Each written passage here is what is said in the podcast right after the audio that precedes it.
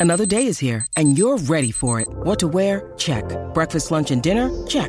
Planning for what's next and how to save for it? That's where Bank of America can help. For your financial to-dos, Bank of America has experts ready to help get you closer to your goals. Get started at one of our local financial centers or 24-7 in our mobile banking app. Find a location near you at bankofamerica.com slash talk to us. What would you like the power to do? Mobile banking requires downloading the app and is only available for select devices. Message and data rates may apply. Bank of America and a member FDIC. When you need mealtime inspiration, it's worth shopping Kroger, where you'll find over 30,000 mouthwatering choices that excite your inner foodie. And no matter what tasty choice you make, you'll enjoy our everyday low prices, plus extra ways to save, like digital coupons worth over $600 each week. You can also save up to $1 off per gallon at the pump with fuel points. More savings and more inspiring flavors make shopping Kroger worth it every time. Kroger, fresh for everyone. Fuel restrictions apply. It is Ryan here, and I have a question for you. What do you do when you win? Like, are you a fist pumper? A woohooer, a hand clapper, a high fiver. I kind of like the high five, but if you want to hone in on those winning moves, check out Chumba Casino. At ChumbaCasino.com, choose from hundreds of social casino style games for your chance to redeem serious cash prizes. There are new game releases weekly, plus free daily bonuses. So don't wait. Start having the most fun ever at ChumbaCasino.com. No purchase necessary. Group. Void were prohibited by law. See terms and conditions. 18 plus.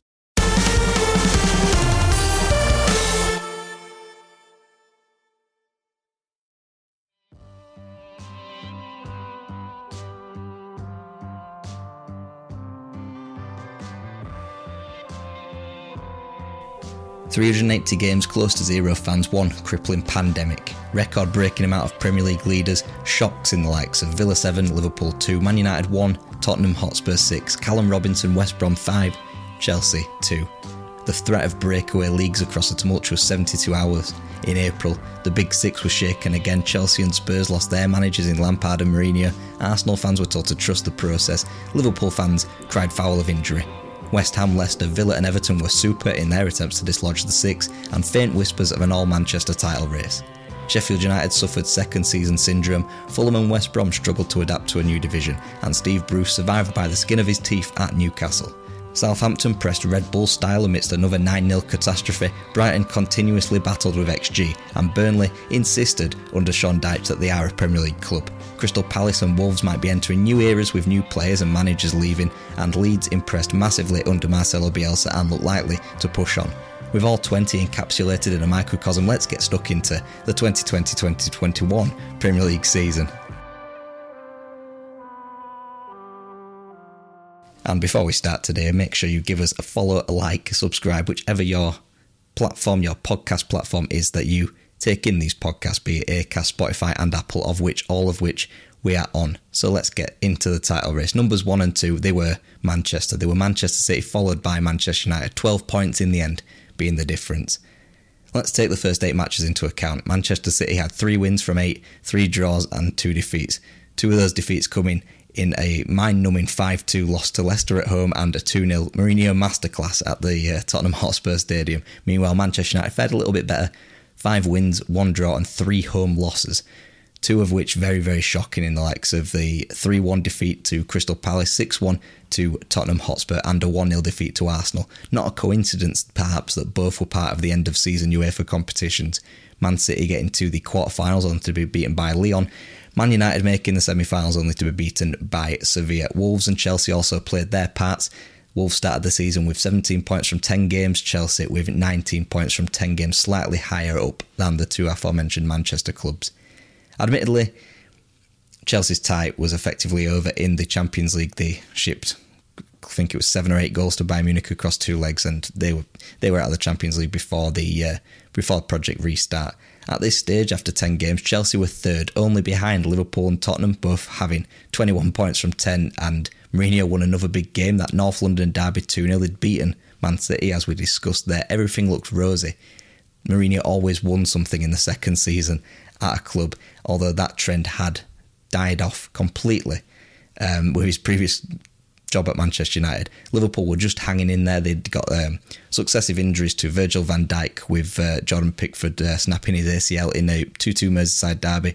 Joe Gomez had a, a season ending injury as well. Joel Matip was hanging in there by by a thread really in terms of his fitness, but he would suffer an end of season injury only in January. So at this stage, this is where this is where the Premier League season for me completely diverges course. Klopp, Liverpool manager, of course, had a decision to make: go with the youngsters in centre of defence, or put middle midfielders in there, patching patching it over really with the injury with Fabinho at centre back and then Jordan Henderson at centre back. I think in one or two games, both of them played at centre back, and ultimately as we see from the end of season form with Nat, Nat Phillips and uh, Rhys Williams in there, ultimately Klopp made a mistake because not only did they have a weakness in defence, but removing Fabinho and then Jordan Henderson, Henderson himself, who went down with injury in January and February, they also weakened the midfield. They had the lack of influence from the engine room of Henderson behind the defensive screen of Fabinho. And they would win at home to Spurs and they'd be top on December the 16th. The match billed as the the match that would settle the title race. We'd had Everton win the league, the lead lead the league rather. They were pushing fan, the fans were pushing songs to the top of the charts and everything. It was going to be a a, a blue season in terms of Everton. Uh, Southampton had a good run in October and November. They also led for a day or two, and Tottenham surrendered their final day at the top of the league with that loss to Liverpool.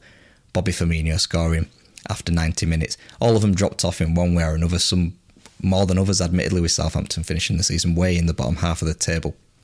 Three days after this top of the table win, Liverpool put seven beyond Palace at Selhurst. They were looking ominous, really. But then they wouldn't win in five. Wins at White Hart Lane at the London Stadium to a resurgent West Ham kept them in the top four, but only, only just they were hanging by a thread. But then that injury to Jordan Henderson was the final nail in Liverpool's coffin, really. Uh, by March, they'd fall as far as eighth, losing six of seven games, five of them spectacularly at home after going three or four years without a defeat at Anfield. They'd be back, but more on that later. In the absence of Chelsea, who had just sacked Lampard, who led the league in December as well, and Tottenham, who were to sack Jose Mourinho, and the pretenders of Aston Villa, Southampton, and Everton, they'd all fallen away. Who was next? Leicester, they were quietly going about business as they often do. They did last season, they did this season as well. They were without the injuries that crippled them the previous summer.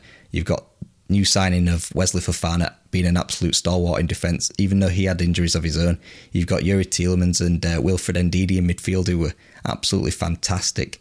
Ash, uh, Harvey Barnes had a, a bit of an injury spell in the second half of the season, but him alongside James Maddison were absolute cogs in that wheel in, in sort of wide positions and in number 10s.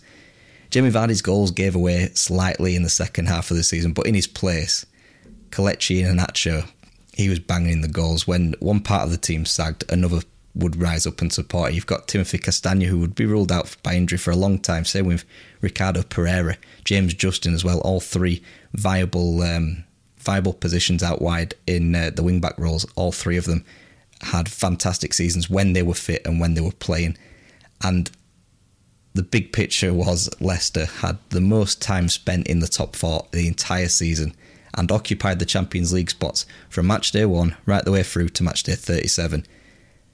Another team quietly going about their business as well were Manchester United. They would lose to Arsenal on November the 1st. Pierre-Emerick Aubameyang made Old Trafford his dance floor just as Jesse Lingard did to the Emirates numerous times. And they after that defeat, they come back and they won four straight, including a 3 2 comeback against Southampton on the South Coast, which pretty much established Edinson Cavani as one of their key players. He hadn't had a. He'd been signed very late on, which is a baffling decision when you think he's a free agent. And he was signed. He didn't have a preseason. He got took him a good three or four months, and it was only really around this time, around December, January, that Man United were getting the best out of Edinson Cavani, and it also kind of neatly worked with uh, Anthony Martial's injury. Man United would be the comeback kings. They came back to win against West Ham at Sheffield United, and the art of that comeback win was alive and well. I had a season ticket for Ferguson's last season, and they were putting up similar numbers in terms of comeback wins, wins that season as well. United would only drop points against other title hopefuls, Manchester City and Leicester, in this time, putting six beyond Leeds in a, a frantic 6 2 enthralling match um, but they had reverted to grinding out wins, which is the stuff of champions, as they say. A stoppage time win over Wolves, a scabby penalty against Villa, which for Villa fans, that's probably the second time in as many seasons as they'll hear that. And they got a 1 0 win at Burnley through a resurgent Paul Pogba. And next was a depleted Liverpool. United possibly edged it, probably had the best chances. Pogba could have scored again, but in essence, in reality, it was a nil-nil draw. Craven Cottage was three days later, another Paul Pogba goal, another comeback win, the same story for Manchester United. And Pogba, who had been, let's be honest, and probably maybe will continue to be much maligned by the neutral, by certain pundits, not naming any names, but he had found a new role out on the left. Maybe sacrificing Marcus Rashford, who's potent on the left, but he's been playing on the right, he's been playing through the middle. Mason Greenwood, of course, rotating on that right wing spot as well, because for the first time, for uh, Ferguson, Sol, uh, Solskjaer had a midfield double pivot that was established. You've got McTominay and Fred, perhaps not the two biggest names that you've ever seen, but they served a purpose. They were becoming crucial. Pogba was becoming crucial again. Just when United fans were dreaming of winning the league, they were top in January, the furthest into a season they'd been top for quite some time, possibly since Ferguson. They lost 2 1 to Sheffield United, the basement club, a fourth defeat of the Premier League season, all of them at home, and United would become only the fourth Premier League team to be undefeated away from home ever. There was another team going about it quietly up until this point as well. Manchester City. They would rack up in this time 15 league wins in a row. They'd win the League Cup. They'd reach Champions League final, which we'll know the know the outcome of this coming weekend, and they go close in the FA Cup as well. Dreams of a quadruple were extinguished in that FA Cup semi-final defeat. Pep Guardiola, it was seemingly on the cards that he would leave either last summer or this summer, but COVID, you'd think, oh, he's postponed his time, he's, he's elongated his time rather for another year because of the COVID disaster and the pandemic. But halfway through this season, he signed a new contract. It looked as though he'd outstayed his welcome in the first half of the season. Obviously, we discussed that early season form, possibly because of the lack of pre season and going far in the Champions League the previous season.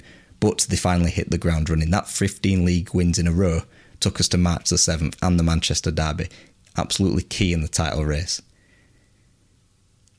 without losing outside of that Sheffield United match in terms of United, United had gone from two points in front to 15 points behind.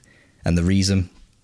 Draws before the match international break. We had a nil nil against Arsenal, Chelsea, and Palace, 1 1 against West Brom, which was the real sickener, and a late point against Everton, Calvert Lewin scoring late on there at Old Trafford. Not even a 9 0 against Southampton could soothe United, or the Manchester Derby win in truth. It was a 2 0 win at uh, um, City meaning that Ole Gunnar Solskjaer does hold a positive record over Pep Guardiola, four wins, one draw, and three losses.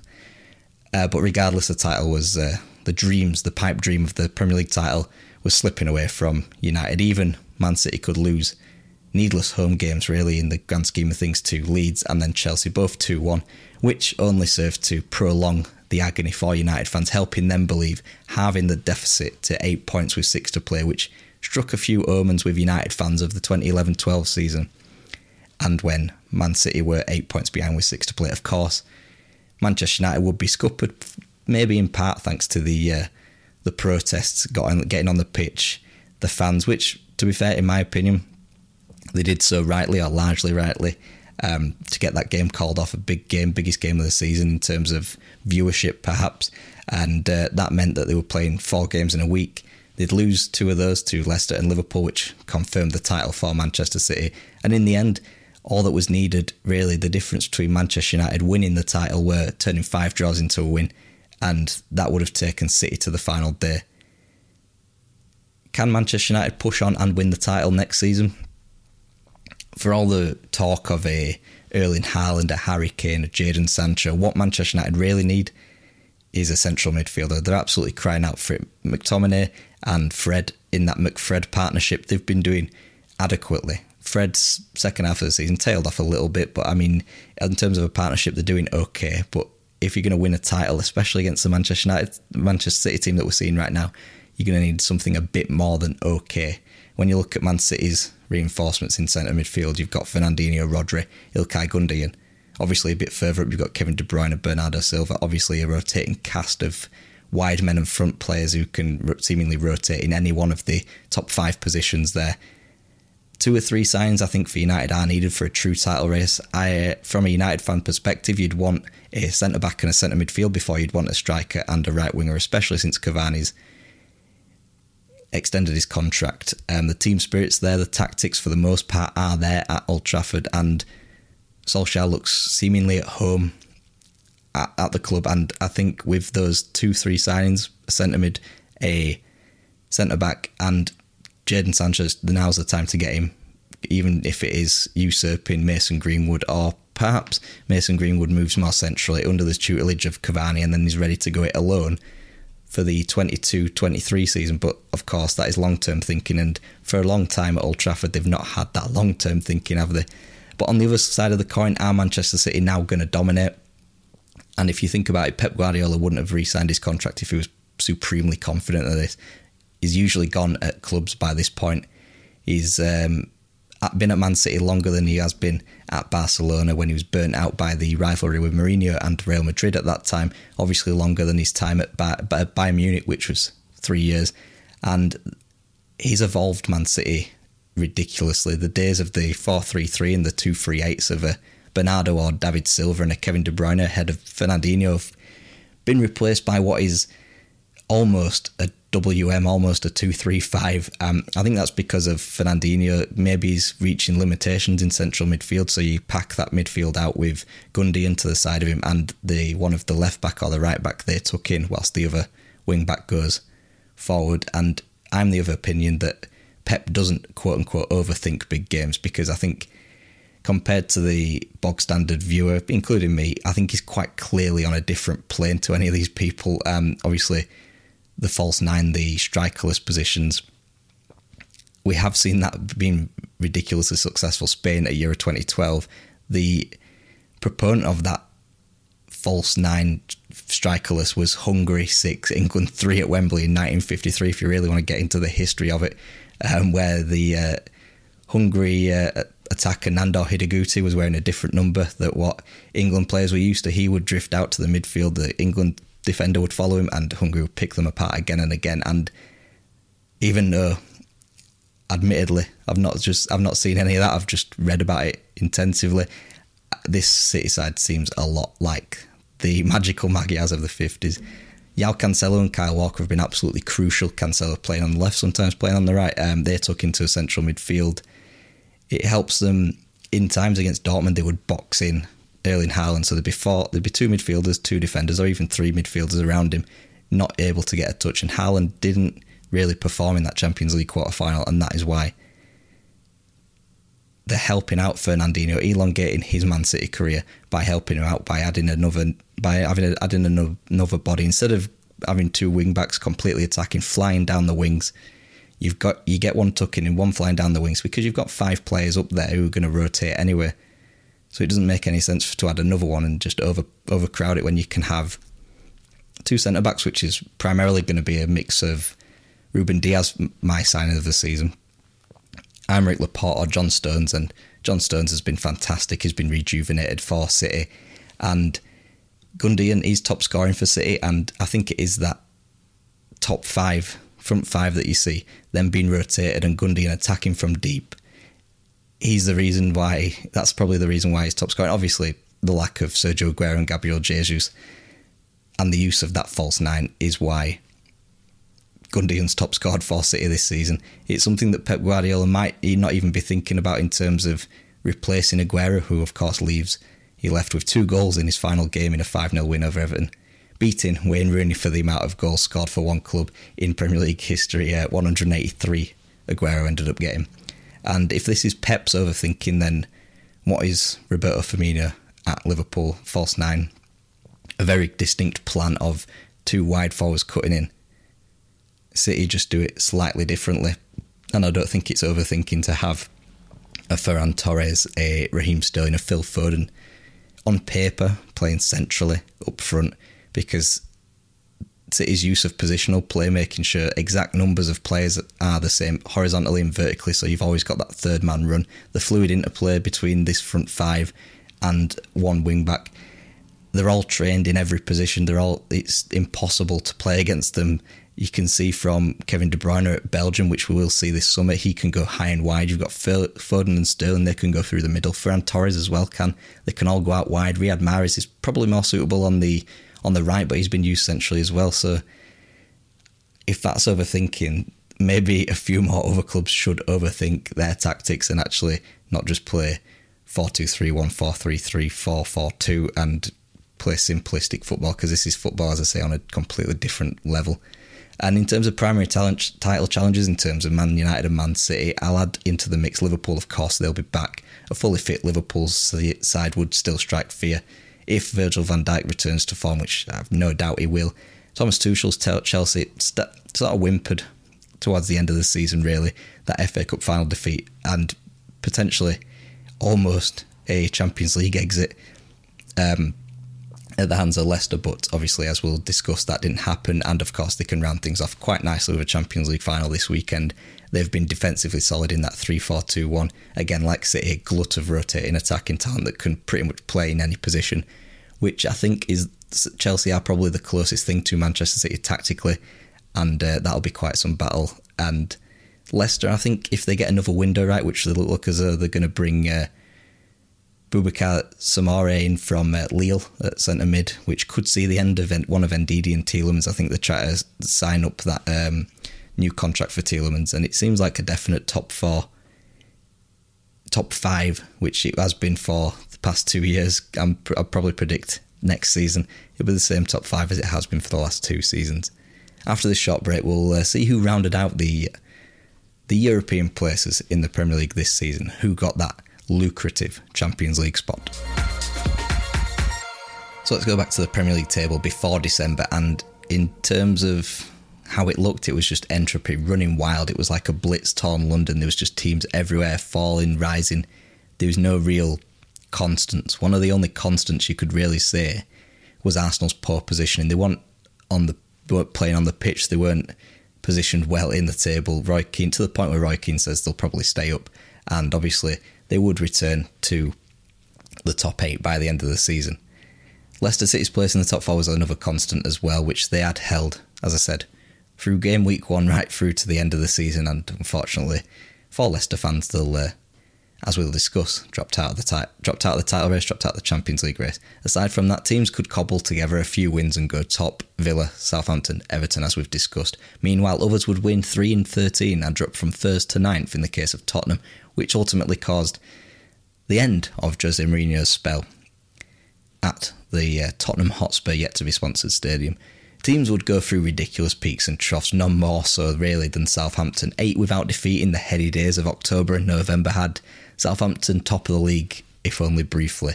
But that became four points from 12 games in the new year. Perhaps another 9 0 defeat to Manchester United at Old Trafford was enough psychological damage.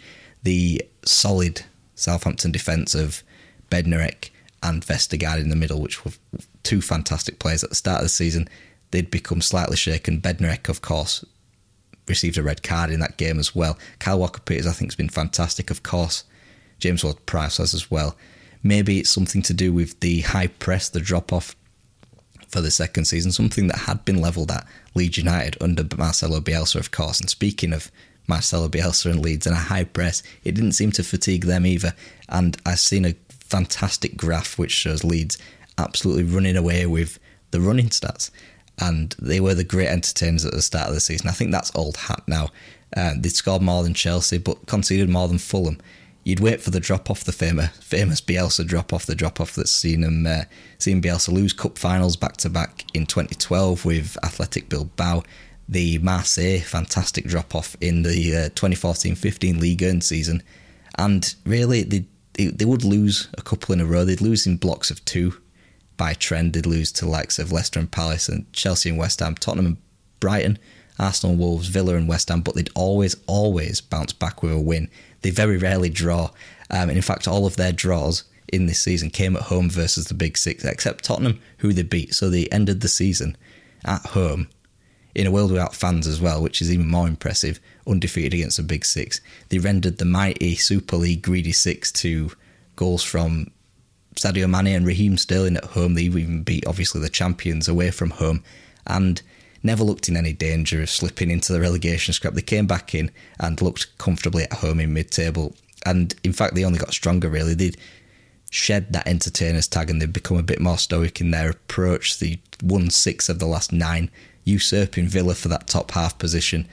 And Villa, a team had begun brightly, really. They brought up names from the Championship in Matty Cash at right back and Ollie Watkins up front. They proved very good. Emi Martinez staked a claim for the uh, for the best goalkeeper in the league, for the best signing in the league, really. Um, Alfonso Areola and Illan Meslier also did very well in goal too. And of course, we have to mention, we of course have to mention the 7 2. Was it a freak result or was it a trend? I'd probably say it was neither, really. Liverpool's wavy form probably deserved a hiding at that point. This is a Liverpool with Virgil van Dijk in the team, with Joe Gomez in the team. Admittedly, not with Alisson in the team. Um, whilst Villa were due a reward, they'd uh, come out of the come out of the previous season unscathed in terms of relegation. Whether or not you believe that, in terms of the Hawkeye at uh, Villa Park against Sheffield United and Bournemouth being relegated as a result, that's your opinion. Um, they slugged it out performed well in the window, to be fair, and they were reaping those rewards early on in the season. They'd remain top half for the majority of the season, clutching onto those games in hand to say that they could mount a, a European push, a Champions League push. They were they were supposed to make their resurgence into the top seven, but it never came because February hit. Jack Grealish was hit with injury. He went down with a three month injury. He only returned in the last few games of the season. Grealish, of course, their talisman. He was injured in a 2 1 loss to Leicester, and Villa would win 3 and 13 without him. They were eighth, and wins in those two games in hand at the time would have taken them into Champions League contention. It would have taken them level with the longest sustaining surprise package of the season, and who would have guessed this? West Ham United. West Ham, where they were supposed to be in a battle for relegation, like alongside Villa. Villa, who of course stayed up on the final day of last season with a draw against West Ham at the London Stadium. West Ham had signed Thomas Soucek to a permanent deal. His Slavia Prague pal, pal Vladimir Coufal joined two at right back. They were supposed to be mid table, low reaches. They'd struggle. They'd be unfashionable. They had an unfashionable coach working for them in David Moyes. But with three at the back, you had Coufal at right wing back. You got Cresswell and uh, Asa Masuatso, Masuaku both patrolling the left, and it worked. They absolutely destroyed Leicester on Coufal's debut. And even the unfashionable signings, Craig Dawson, he came in, deb- debuted halfway through a season, kicked the face off a Southampton defender. He was a revelation, really.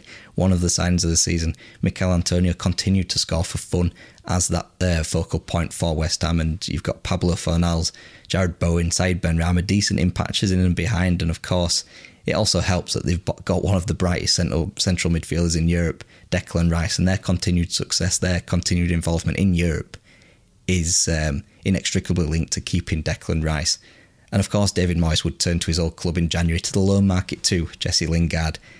And uh, Lingard was just scoring for fun. He was an absolute revelation. It, Lingard did need a break from Old Trafford. He needed a fresh ground to do his dancing on. He needed a fresh ground to score his goals on, and he would do that. And uh, their rise was one of the most sustained runs of the season. They had hovered around mid table before.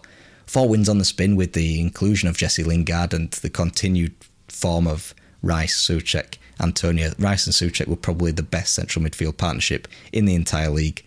Lingard's arrival on loan, he got he got two goals against Villa, a win at Villa Park in his debut. Beat Tottenham Hotspur, got a win in that game, got the winner in that game, ten points from twelve games, and now they were firmly entrenched in that top seven. They were even in a, a Champions League spot for quite some time. By the point that it it was kind of expected that Chelsea under Thomas Tuchel would take it. They even had better form than West Ham. They had a better defensive record than West Ham.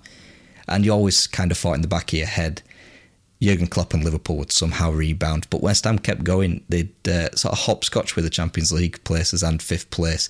Uh, they got huge wins over Leeds and Wolves. Jesse Lingard instrumental in that win at Wolves as well. Got a th- superb 3 2 win against Leicester. Lingard bagging two more, of course, which meant a, uh, a league double over Leicester they were still in the Champions League spots with seven to play. They just they seemingly weren't budging. But again, like Villa, when you take one of their talismans out of the team through injury, Declan Rice, he was injured for ruled out for a month cruelly, and in the void of Declan Rice, even though Mark Noble is a club legend, they had to play Mark Noble alongside Thomas Soucek. They would gain three points from the next four games, killed the Champions League hopes, but still they finished sixth. Uh, they got a mini resurgence with a late point at Brighton, which helped them secure sixth place effectively, secure European football effectively. Got a late win at West Brom, and with a game to go, they confirmed European football. Tottenham, they were behind them. They were behind them in seventh, hoping for that Europa League place. Obviously, going into the last game of the season, it was still available. Similarly to Villa, three wins in 13 spell. They killed their Champions League hopes, killed their title hopes, as it were, in the time, but they could still clinch the Europa League or even the Europa Conference League. Five games they had that were pivotal for me in terms of the full season. So from bell to bell, five draws they were. September the 27th, Callum Wilson scored a penalty in the 97th minute, which went which meant Tottenham won, Newcastle won after leading early. October the 18th, West Ham came to the Tottenham Hotspur Stadium. Three goals in the last eight minutes. Course, the incredible one from Manuel Lanzini in the 94th minute. 3 3. It was 3 0 after 16 minutes. Another draw there, another drop points there. December the 13th, Jeff Schlupp scored Nine minutes to go for Crystal Palace to salvage a draw. Tottenham again leading early. Wolves came then. Romain Saïss equalised 86 minutes. Tottenham there led after a minute. Another draw. And then at Newcastle, Joseph Willock, fantastic run of form, of course, for Newcastle, scoring seven goals, seven Premier League goals in a row. 86 minute equaliser, overturned a Newcastle lead Spurs did um, by the half, and Willock's goal late on secured another draw for Tottenham, fifth draw. So that's 10 points they've lost to last 10 minute goals. And without those, they'd have finished third. And in three of those, Kane, Harry Kane scored. So it means he must be pulling his hair out. There's that clip that's done the rounds on Twitter recently where he's just murmuring to himself, What's the fucking point, man? And uh, maybe a nail in the coffin that is his future at Tottenham is the, the lack of Champions League football again and also the League Cup final loss to Manchester City, and a League Cup final loss that five days before that sacked Jose Mourinho. Jose Mourinho, despite what you might think of him, he's got the experience of finals, he's got the experience of beating Pep Guardiola as he had done just mere months prior. So sacking him, maybe it was the Daniel Levy's decision that if we sack him after winning the League Cup, the fans won't forgive us, and it'd be a lot harder to sack him, at least with the uh, severance payout that they'd have to do, and maybe Levy was getting cold feet on the ability to sack Jose Mourinho. Despite obviously winning the League Cup, it was still going to be a bad season financially, especially more than anything, which of course is Levy's wheelhouse. Jose, I think he probably had to go. I'll admit that, even though I'm a bit of a Mourinho fan, and it's his tactics that largely came down to these 10 points dropped from these five games, which is ultimately the difference between Champions League and what is now Conference League football. He does play defensively. But looking at the talents of the team, it's an attacking team playing out of character. Son Heung-min wildly attacking, Harry Kane attacking, even though Mourinho had changed up his game, it seemed. But then you've got Gareth Bale on the right. It's, it's just a fantastic, fantastically attacking team, and obviously Ryan Mason being replaced as Mourinho, Mourinho's manager there. I I don't buy that decision either because you've got Chris Powell in there who's a lot more experienced. Ryan Mason could have been his number two. Let's not forget Ryan Mason is still in his twenties. So I mean, I don't understand. Obviously, it's an interim basis. We still don't know the manager for the new season, which that can't end well as well. I mean, Harry Kane looks to be out, and then will Dele Alli, will Son want to renew their contracts with Tottenham's big name gone? Tottenham have got a hundred fifty million pound loan from the Bank of England, which that sale of Harry Kane could recoup they'll be hoping that they can get some names on a part exchange. Obviously, they've got long interest in Jesse Lingard and Anthony Martial from Man United. I doubt Manchester City, one of the only teams that could afford him, let's be honest, they won't want to part exchange any of their players. PSG could be could be uh, an outcome with the Pochettino factor. Um, they could bring Julian Draxler the other way in, in terms of the uh, swap deal. Maybe Mauro Icardi, maybe, although that seems less likely. So it's a team with the future of Harry Kane questioned, it's a team definitely at a crossroads. Also at a crossroads, you could say because of the final few final few months of the season, Everton. You've got a good season, good transfer window that Everton and Carlo Ancelotti had. Four signings in Ben Godfrey, Allan, Doucouré, James. Four signings that they all acclimatised to the club well, acclimatised to the league well. The home form though has been absolutely drastic. They've won six at home all season, and three of those in a, se- in a season where fans haven't been at most of the games. Three of those wins at Goodison Park came with the fans in the in the ground.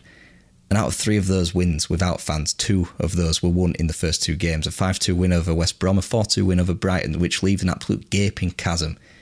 With the two wins at Goodison Park early on, they had two wins in December with the fans, and then the last go home game with fans won, which was obviously later on in the season. Without that, you've got a 1 0 win against Southampton in March. Now imagine if they had that home advantage. Imagine if they had that home consistency, but yet still going into the final game, they were in a three-team shootout for that Conference League place. So even if they had even a average home form, they would have been well in the shout, well up for European football, which I think with fans especially have seen it at Anfield as well with that horrific run that they went on. Everton would have been in the in the race. They would have been up there with West Ham in terms of fighting for a European position. Probably knocks Tottenham off the uh, Conference League perch, that well-established Conference League perch that you have. And on the final day, there were three teams fighting for two Champions League spots, three fighting for the one Conference League spot, and West Ham just happy in the middle to be playing European football, which was confirmed, all but confirmed in terms of the goal difference. One of those competing higher up were Chelsea. Chelsea, who had led the league in December, would they be one of this more fleeting league leaders or something a bit more perm- permanent? It was the former. Lampard, he was sacked. He'd lost just once prior to December, but in the five weeks of December and early January, which ended Lampard's second spell, they lost away at Everton, they lost away at Wolves, Arsenal, and that Arsenal one was very transformative. It was a transformative win for the rivals, also transformative for Chelsea. They would then lose to Leicester away, they'd lost to Manchester City, and that marked the end of Lampard. They'd gone from top to ninth in a month. Then in the following 10 Premier League matches, they had Thomas Tuchel. They conceded just two goals. You got Antonio Rudiger coming in from the cold to be an absolute stalwart at centre half. You've got uh, N'Golo Kante revitalised, a change in system. You've got from a 4 3 3 to a 3 4 2 1. They were pushing for the FA Cup and Champions League. Appeared in both of those finals. It was a little bit more than a hint of 2012 about this, changing the manager halfway through and getting to the two cup finals that they would win in 2012. Of course, we know the FA Cup final, they wouldn't win that. This defensive record in the Premier League, it was impressive, but then it would obviously come to a head with a 5 2 loss at home to West Brom, one of the shock results of the season that I mentioned at the top of the show. That and the loss to Arsenal, which led into the final game, it meant that Chelsea, even though they were in third, they were scrapping with Leicester City and Liverpool for one of those final Champions League spots. And I think this return to form of Chelsea, in, particular N'Golo Kante, has been because of the shape. His teams, if you look back at Kante's sort of career, his teams perform better when he's in a two. So Leicester played a 4 4 2. Chelsea's title that Kante won, they were in a 3 4 3, which obviously infers that he was playing in a 2 there under Conte. And France player lopsided 4 2 3 1, sort of diamond hybrid and Kante won the World Cup, got to a European Championships final in there. They say that he does the work of two players, so why not use him in a two, which is, if he's doing the work of two players, it's more like a three. Uh, push more players up front, and whilst people have been raving about your Rudigers, your Thiago Silvas, Mount, Pulisic as well, Kante is what makes them go for me, and he's the reason why they've make why they were about to make this final day push into the Champions League. So in the final day, you have got Leicester needed to better Chelsea or Liverpool's score to get into the Champions League. Chelsea, crucially, lost out at Villa Park fairly comfortably in the end. Though to be fair, what two one got a got a late goal from uh, Ben Chilwell in that one. Meanwhile, Sadio Mane bagged a double against Crystal Palace. Mo Salah missing out on the golden boot there to Harry Kane. Um, they were comfortably in the top four by the end of things, actually, and finished third against all odds, which left Leicester against Spurs. A win for them, coupled with Chelsea's loss to Villa, would take them fourth, and they were leading through two Jamie Vardy penalties, scoring again right at the correct time. Kane getting that golden boot with his equaliser, but with 14 minutes left, Leicester were in fourth. They were winning 2 1. But then, of course, Kasper Schmeichel flapped from a set piece. Bale got a double, and Spurs somehow won 4 2, which in turn killed Leicester City's Champions League dreams. It killed Arsenal's I'm sure, fanciful UEFA Conference League dreams. Arsenal were winning. They were finishing seventh. They were winning 2 0 against Brighton. There was no tottering in today, and it's the very first season since I think 1995, sorry, 1996, where Arsenal haven't been in Europe. And we all know what came after that the tenure of Arsene Wenger, a transformative manager. Maybe Mikel Arteta will be that transformative manager. And of course, a point on that final day was enough for West Ham to be in the Europa League, but they run up a 3 uh, 0 win against Southampton, just hammer the point home. That's a horrific uh, pun there. So, with the with Leicester winning the cup and getting their name on a trophy, a lot of people have been saying that Leicester City are now part of a big six. Can Spurs or Arsenal be considered big anymore? And my point is that yes, they can because let's get it straight. Big six doesn't mean best six, doesn't mean the most successful six. It means those with the most money. And in a world really where Champions League qualification is more important than trophies, brings in more money. Leicester have not made the Champions League. They've made it once, and that was off the back of that Premier League win. They've bottled the Champions League, for the lack of a better phrase, there twice. They improved from 62 points to 66. They're simply a well run club amongst the clown cars that are Spurs and Arsenal. And uh, other clubs that look to break that glass ceiling, I think, ought to follow Leicester City's model, uh, buying low, selling high. Teams like Leeds, Villa, Everton, Wolves, who could be on that, who could make that surge up into the Champions League places. Leeds, if they have a succession plan for Bielsa, who seemingly, if you look back at his history, won't stick around in the long term. They'll need a succession plan for him. River Plate's manager, Gallardo, could be an option. Sampaoli of uh, Marseille could also be an option. Wolves, they have, they need to start a succession plan of their own. They need uh, better squad depth. One injury, for example, Raul Jimenez that wrecked them. It looked as though looked as though Bruno Lage from uh, Benfica, formerly of Benfica, which is of course a George Mendes. George Mendes' client, surprisingly enough, he looks to be in the running for that Wolves job. It might well be announced before this episode goes out. Everton, they could make the surge if Marcel Brands continues that transfer reform of uh, leaving behind the central attacking midfielders' vibes, window strategy, whatever it was, and remains patient with Ancelotti because Ancelotti is a proven winner. He's the joint record holder of the amount of Champions Leagues with three, alongside Bob Paisley and Zidane, potentially Pep as well if you listen to this after Saturday. And Villa, if they continue on the up, upward trajectory, and of course, crucially, keep Jack Grealish.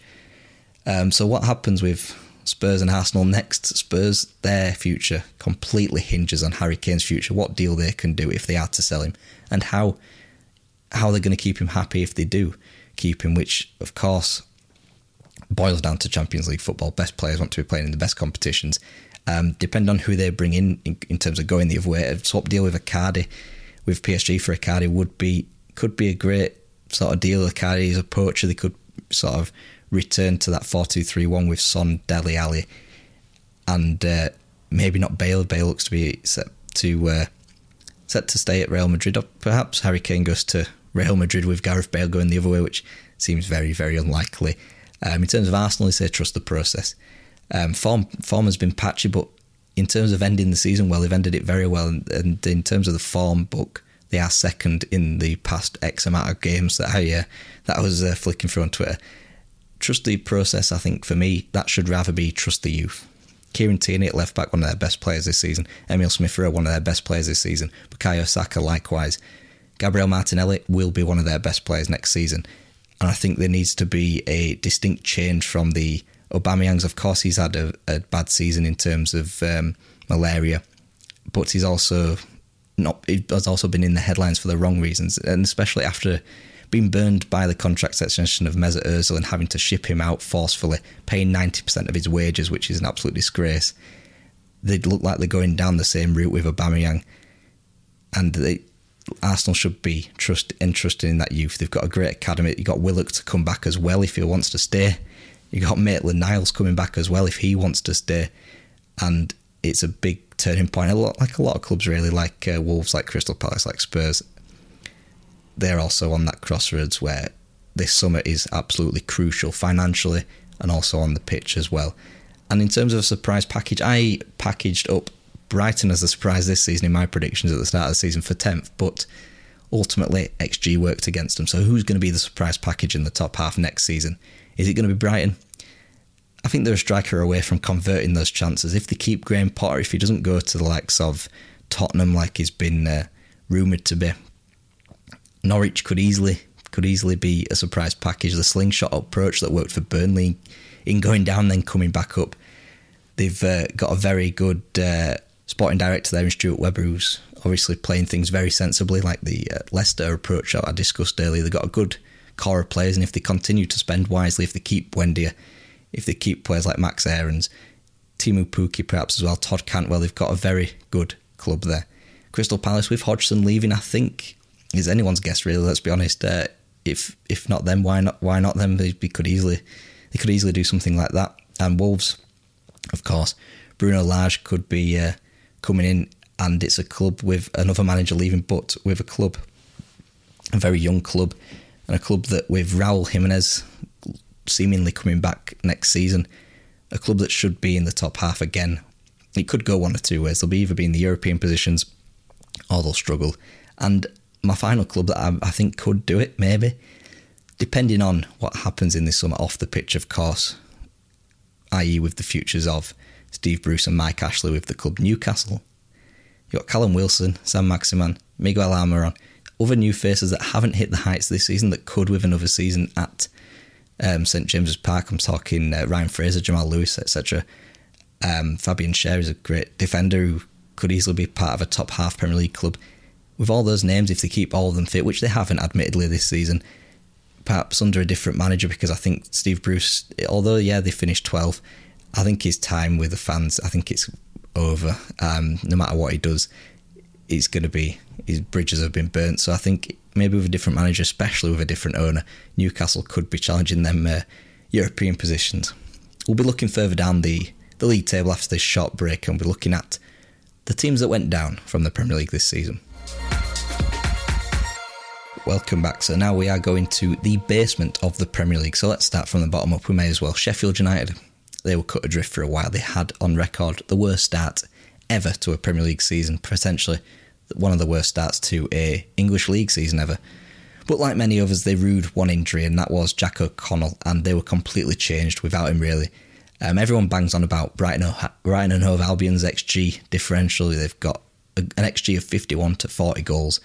Sheffield United have a XG of 30 goals to 19 before the uh, before the end of the season there, and that is exactly the same ratio. So t- tensions at board level, level, of course, didn't help the exit of Chris Wilder. Certainly didn't help one of their best managers ever, and it left the fans in total apathy with the uh, final few weeks of the season. The season completely in tatters.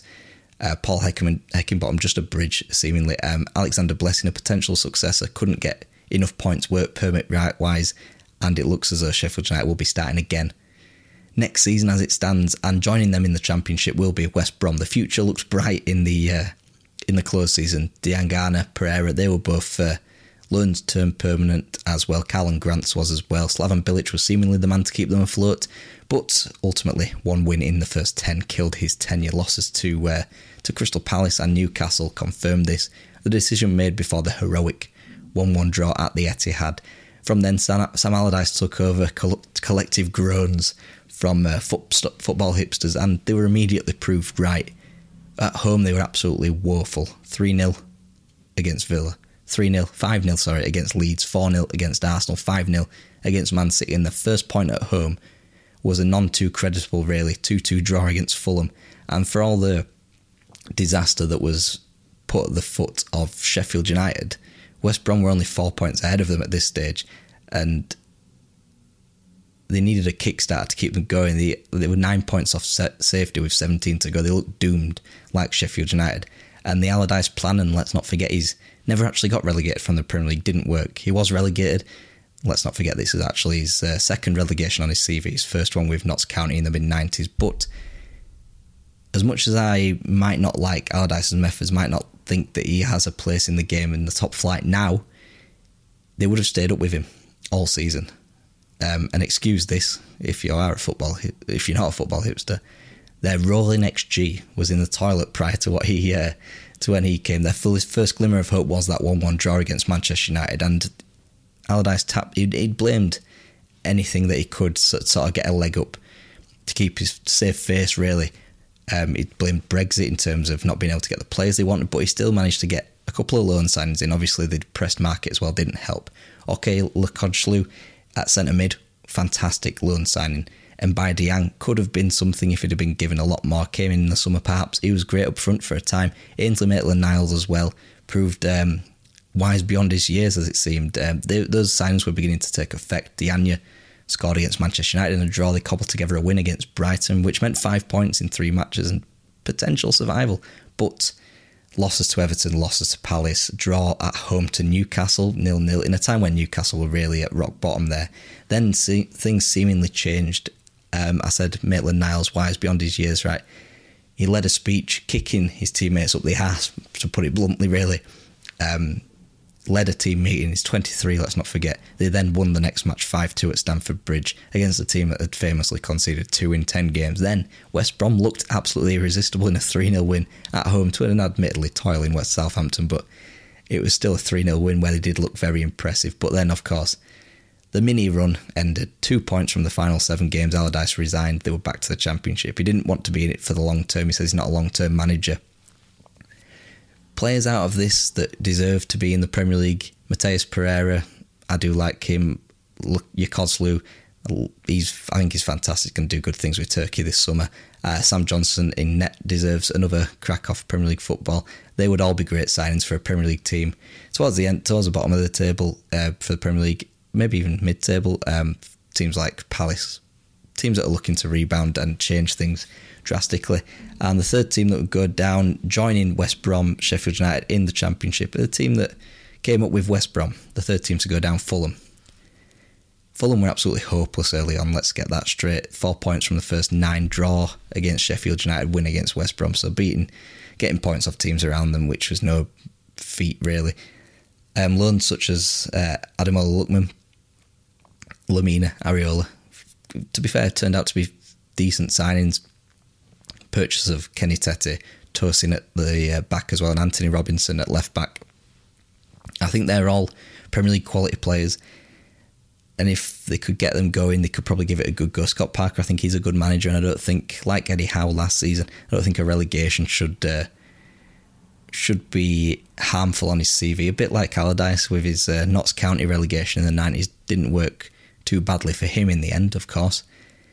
Alexander Mitrovic, I think if he wouldn't have had a stop start season, Fulham would have done very well. Josh Maja, of course, came in on loan, had a bit of a bounce first uh, first game, got goals against uh, Everton. It looked like Fulham were beyond the uh, resurgence, and uh, Joachim Andersen, it, he, I think he was a very good central defender for Fulham.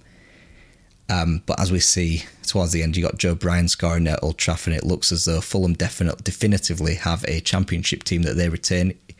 A sort of um, in need of emergency break glass team where they've got definitely a championship team, then they've got a a, a load of loan signings or signings that they'll just ditch when they get relegated for the inevitable one year Premier League stay. This is the second time in three seasons that they've done this. And of course, these signings couldn't do enough. Joachim Andersen looks like um, he'll be back in the Premier League if um, if he chooses to leave Lyon, who of course are playing Europa League football next season. Find out more about that tomorrow on our European Leagues pre, uh, review. Um, Andre Frank Anguissa, I think he was their star man all season. Fulham, he deserves top flight football. And the problem with Fulham was they'd follow up wins against Leicester and Everton with the yawning chasm of 12 games without a win.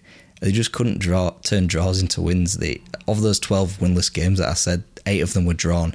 They had they did have a mini revival. They won at Anfield, and at that point, there's one point between them and safety. It's a, rather goal difference between them and safety. One point behind Newcastle. Newcastle didn't have the momentum. Brighton was still struggling with XG. Fulham had the momentum. People were pointing ahead retrospect, uh, retroactively. Fulham Newcastle on the final day. People were even saying that Fulham might even be safe, then such was Newcastle's form.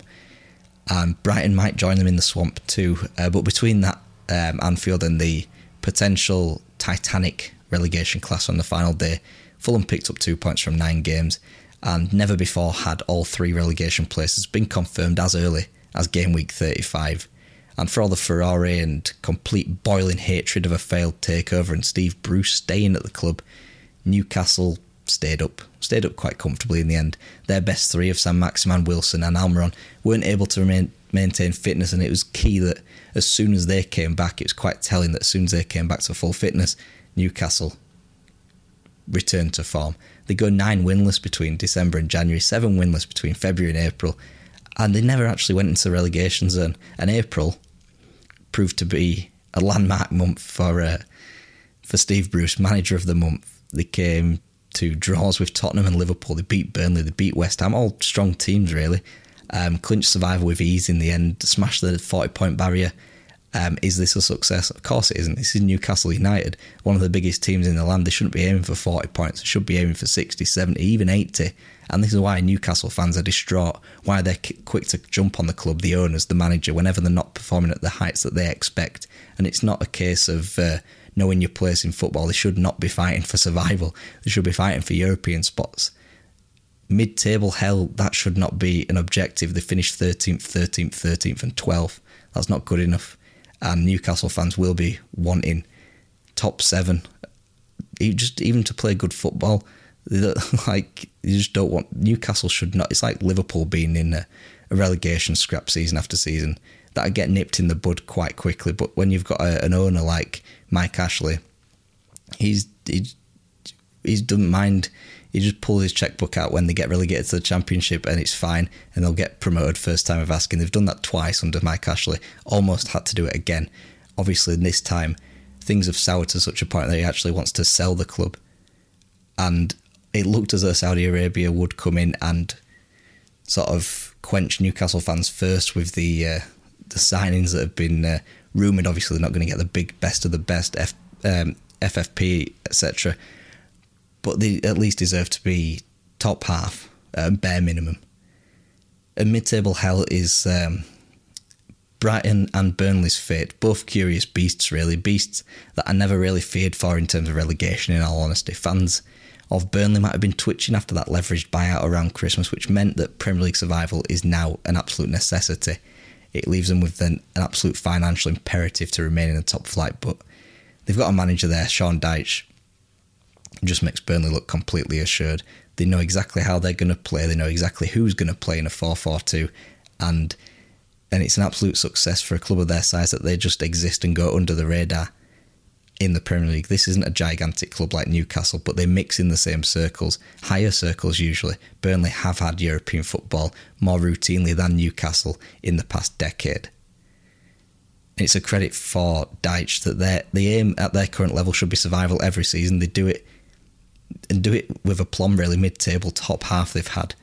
Palace, they've done a similar job under Roy Hodgson and others, and it's why I've not even mentioned them yet. The only reason why they get a mention is because Roy Hodgson isn't the manager anymore, and the fact that they, in the pre- previous three times that they've been in the Premier League, went straight back down.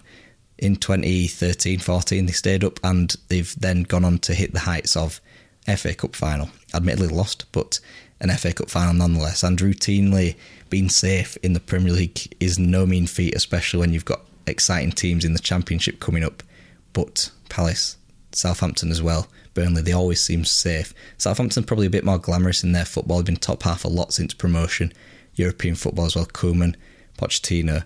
Now they've got Hassan Hassan Hasenhüttl rather playing an, a, an extraordinary brand of uh, European football, continental football. This is the sort of company that Burnley aim to keep, and they continue to do so.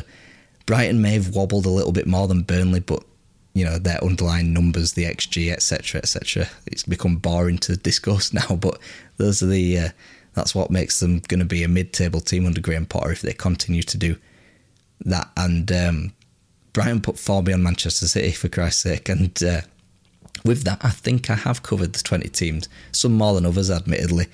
Um, but in terms of who's going to get sucked into a relegation battle next season, I said Palace and Newcastle could mount a a push for the, for the European places because why not? Just as I named them in the top half surprise packages, European places, I can also say Palace and Newcastle could get relegated this season because, again, like so many other teams, crossroads financially on the pitch, it entirely hinges on this transition in the summer. Whether Newcastle get a new owner, a new manager, whether Palace have a good window in terms of replacing all those out of contract players, replace a very good manager. Are they going to do it? Who knows?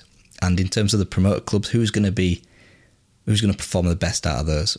Norwich, the slingshot approach to Burnley, if that is uh, if that is seen just like Burnley did, they'll be in they'll be in Europe in a couple of years' time, and it could work. They've got a fantastic team, fantastic off the field too. Um, the numbers suggest that they will be all right in the Premier League because when they came up the last time, defensively they were all over the place. It'd be like a score more than you sort of vibe. This season they've been better defensively, which is a good omen for uh, for their time in the Premier League next season. Watford, they've retained the majority of their team. Ismail Sarr in the Premier League excites me if they can keep him. They've got a fantastic team. They'll put up more of a fight than the three who went down this season, surely. This weekend we bid goodbye to uh, to Barnsley and Bournemouth, which means Bournemouth there will be no three relegated teams going straight back up.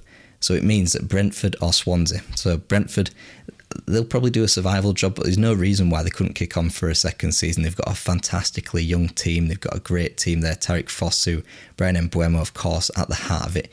Ivan Toney, Pontus Jansson's a good leader as well. Didn't get to go up with Leeds last season, um, but could easily do it this season. Of course, the playoff final is this week, this Friday, this Saturday rather. Sorry.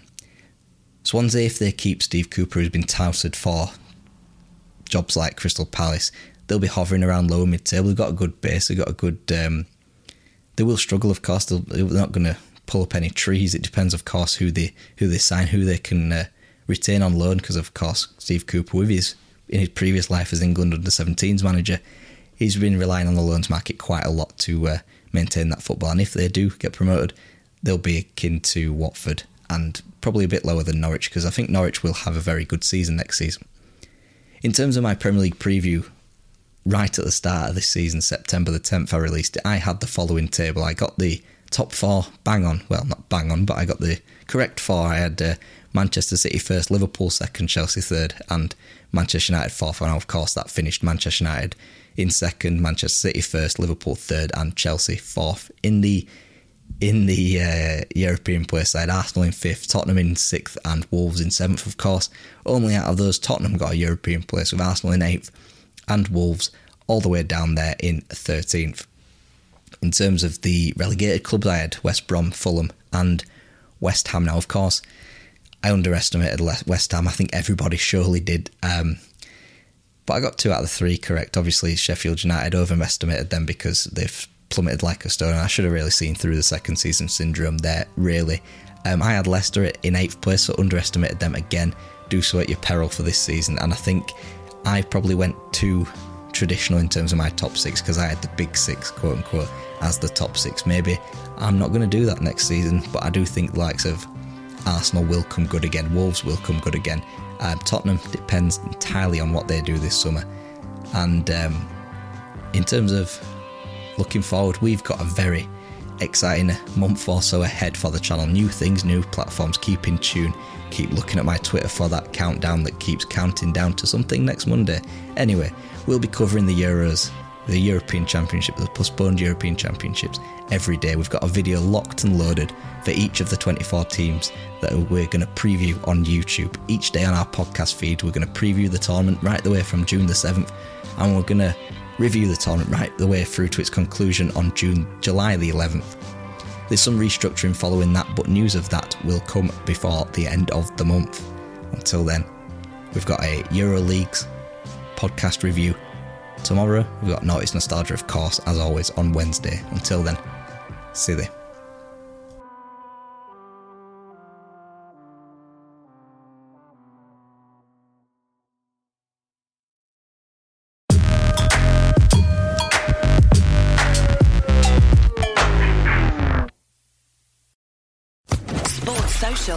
Podcast Network.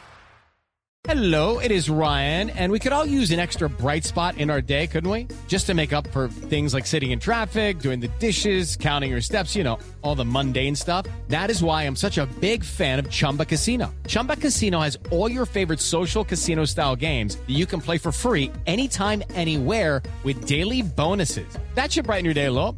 Actually, a lot. So sign up now at chumbacasino.com. That's ChumbaCasino.com. No purchase necessary. VGW. Void were prohibited by law. See terms and conditions. 18 plus.